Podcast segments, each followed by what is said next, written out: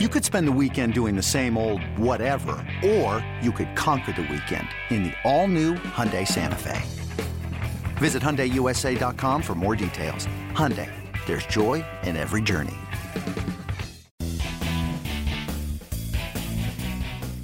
Welcome to the MLB Extras Detroit Tigers podcast. I'm Anthony Kashvitz, joined by Tigers beat reporter Jason Beck. Beck, uh, I don't think it's going to be a particularly lively winter in the uh, Tigers world, but uh, what are your what are your kind of general expectations for this offseason for the Tigers as they continue their you know retooling, rebuilding period? Uh, kind of expecting the, a continuation of last offseason in the sense that they're going to look for um, low cost free agents on the rebound that they might be able to flip for value at the trade deadline next summer. Um, I do not expect a whole bunch of trades going out in terms of you know guys who've been around who could draw some value. I'm not expecting a Fulmer trade.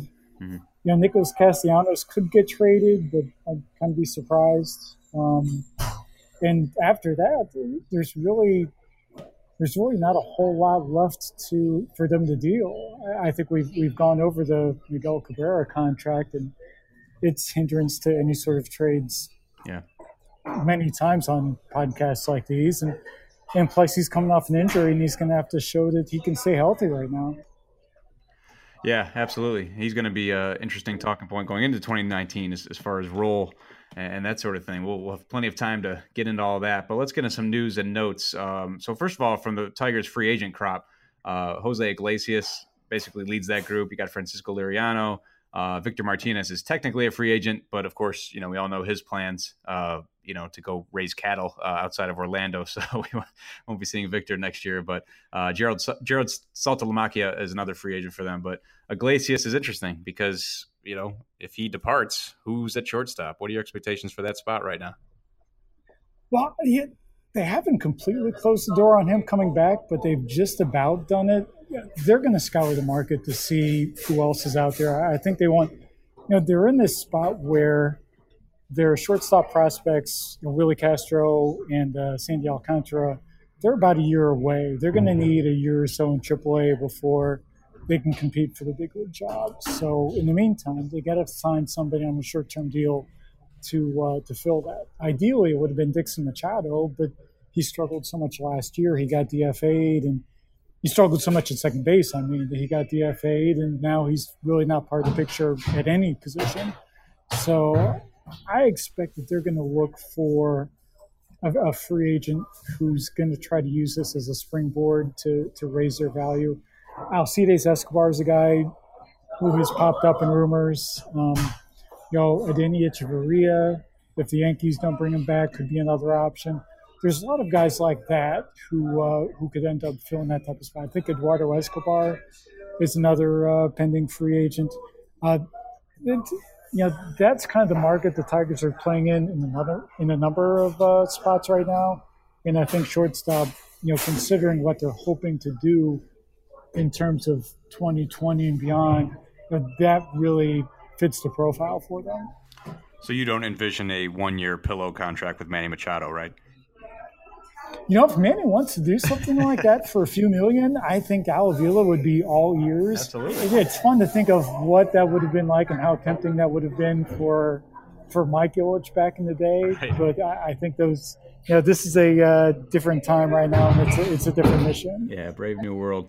Um, so we had some news uh, this this past week uh, back with uh, Christin Stewart and Jordan Zimmermann both underwent core muscle surgery. I don't know if there was a two for one special going on there in the office of Dr. William Meyers, but obviously, uh, you know, Zimmermann is an important piece of this rotation, and Stewart is perhaps a potential piece of the lineup. Uh, he could, could, he could vie for the uh, left field job uh, come spring training, and, and, made a nice impression in September. So um, both those guys have some physical setbacks for right now.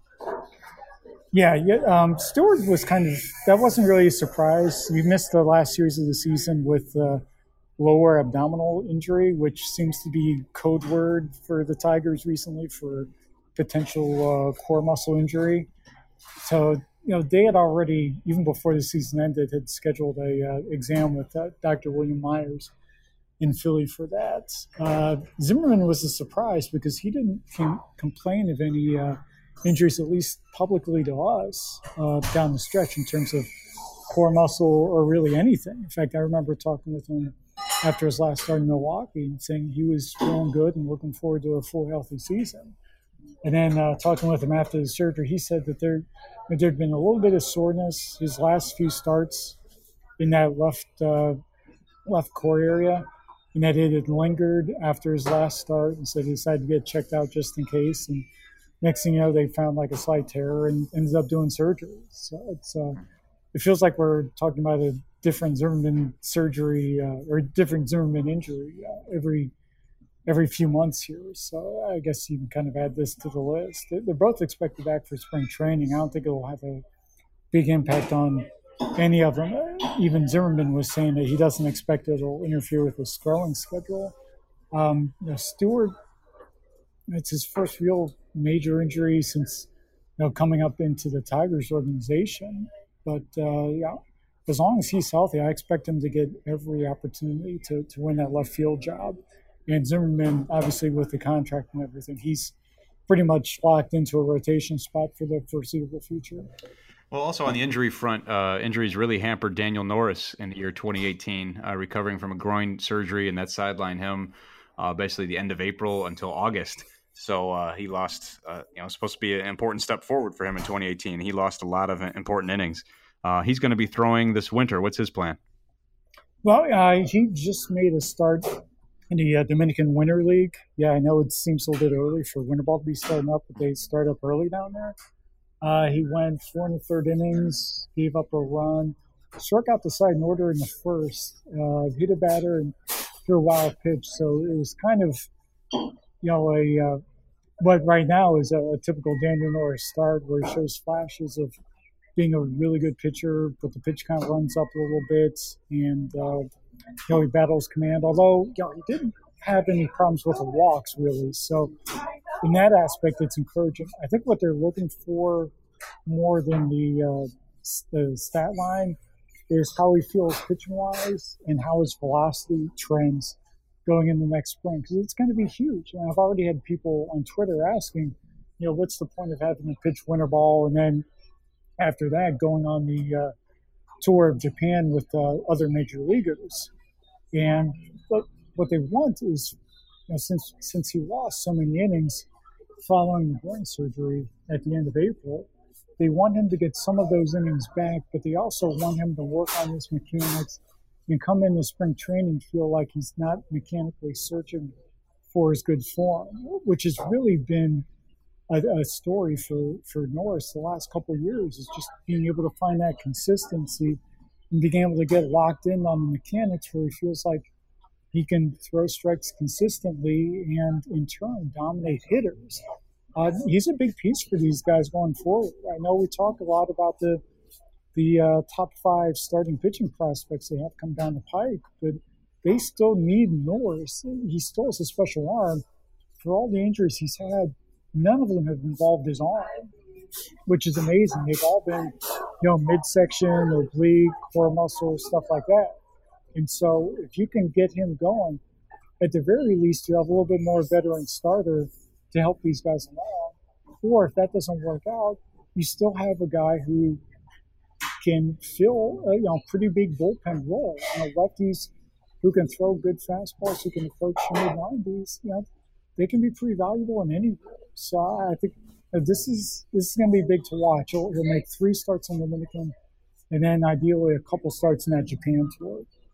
Norris was, of course, acquired several years back in the David Price trade with the Blue Jays. And back uh, in this month of October, there's been a lot of talk about the Justin Verlander trade from the Astros' perspective. That obviously changed that franchise, helped them win their first ever World Series title, and still going strong here in the year 2018 as, as they try to ascend through the ALCS and get back to the World Series. We don't hear as much talk about what the Tigers got in that trade. Uh, but two of the three pieces they, they got in the Verlander trade with the Astros, Daz Cameron and Jake Rogers, they're getting a, a workout in the Arizona Fall League as we speak. Yeah, it's. Uh, I think uh, Rogers is designated as a you know a key player who should get be able to get close to everyday playing time. Uh, they want him working on his uh, you know, on his swing and on being able to focus more on line drives instead of trying to swing for the fences every time up. Um, if you uh, if you look at his numbers in Erie, there was a noticeable upturn near the end of the campaign over there, and it really coincided with him getting away from the launch angle fascination and starting to get more towards hitting line drives, slashing the gaps, and being able to to use that power more for for doubles and always focusing on homers. And it really seemed to yield some results immediately once he started uh, catching on to it. And they want him following up on that because I know it's pretty unusual for a guy who was an everyday catcher in the minors to then follow it up with everyday catching duty in the fall league. But they think he can hold up. And more importantly, they, they want him to develop his offense a little bit more. We've seen kind of the how difficult it is for a guy, you know, for a catcher, for an everyday catcher to get a grasp of the offense after he's in the big leagues and once he's having to handle a big league staff. They don't want him to go through those same struggles that James McCann has gone through. So I think they're trying to get a head start on that here. With Daz Cameron, he made a really good rise from um, A ball to AAA by the by the end of the summer and showed some encouraging signs, especially at Double A. So, with uh, with the outfield kind of in flux going into next year, they want him to, to be in a position where he could potentially get a midseason call if he gets a hot start at AAA, or if Jacoby Jones struggles in center field, maybe he's in position to take over there at some point. So uh, he's not designated as an everyday player, but I think with the makeup of that roster, he has a chance to get close to everyday playing time there, and uh, work on following up on what he's done with uh, with the hitting. So, Beck, as we said, uh, not expecting a great deal of action in free agency for the Tigers this winter. And if anything, their most fascinating free agency is actually in the broadcast booth, in the TV booth. Uh, you know, we saw what happened with Rod Allen and Mario Impemba. They will not return to Fox Sports Detroit broadcast in 2019. So how uh, how interesting is that development and, and where that leads? This whole situation has been fascinating to, to say the least. Just you know the way everything kind of happened in August with obviously what's been reported with the uh, with the incident in the broadcast booth. Now with the decision not to bring them back, uh, it's it, it, really it breaks up the team. I looked it up the other day. They were the second longest running TV duo in baseball, only a year behind uh, Michael Kay and Ken Singleton over on the Yankees network.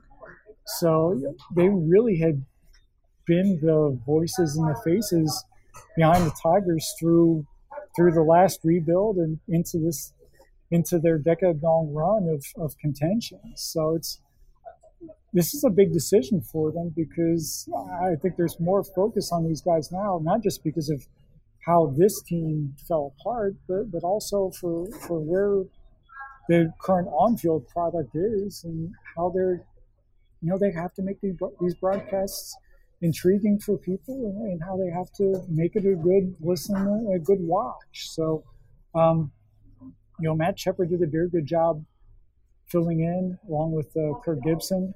Uh, I'd, I'd be surprised if Gibby was up for the everyday gig given his situation with Parkinson's, but you never know. Uh, Matt Shepard, I, I, think, has put together a good resume looking for that play by play job. Uh, the, the, other fascinating possibility is the idea of bringing Dan Dickerson over from the radio booth. He's, he has a lot of years over there he has a lot of familiarity with Tigers fans. And on the times he has filled in on the TV side uh, over the last few years, he's put together a really good broadcast that has, you know, been able to meld in some of the uh, advanced metrics angles, something that he's taken an interest in, and kind of put it into a uh, television broadcast in a way that doesn't turn off viewers. So if uh, if he wants to go for it, I, I, think that'd be a I think that'd be something that would be uh, the Tigers and, and uh, Fox Sports Detroit would be open to. Um, you know, there's a possibility for external candidates. I know Joe Block was a rumored guy, but I think he, you know, because he's from Michigan, but he has a lot of ties to the Pittsburgh area now. I, I don't expect him to, uh, to to leave Pittsburgh at this point. And uh, Joe Davis, also a Michigan guy, but um, you know, let's be honest, he'd be kind of crazy to to leave the job he has now with the Dodgers, a very high profile uh, gig there, yeah. and also the, the possibilities he has on the national side, doing stuff for the Fox network. So it's you know it'll it'll be intriguing to see how this comes together and, and what uh, FSD and the Tigers decide on that. Yeah, it is fascinating because you know we know in the lean years, uh, sometimes your your team voices are your team MVPs in many respects because uh, they they drive the broadcast. So. Um, so yeah, we'll look forward to uh, more developments on that front and uh, more work from Jason Beck on Tigers.com. Beck, thanks for doing this. Yeah, thanks for thanks for having me on. Glad to uh, be back at it again. It's blazing hot outside. You get in your car to turn on the AC to get cold air pumping, but it blows hot air out. This issue is commonly caused by low refrigerant due to leaks in the AC system. You want an easy, all in one solution that will restore the cold air in no time. AC Pro Recharge Kits. Make restoring cold air easy for even those with zero DIY experience in less than 10 minutes. Save time and money versus going to a shop by picking up an AC Pro Recharge Kit today. Be a pro with AC Pro.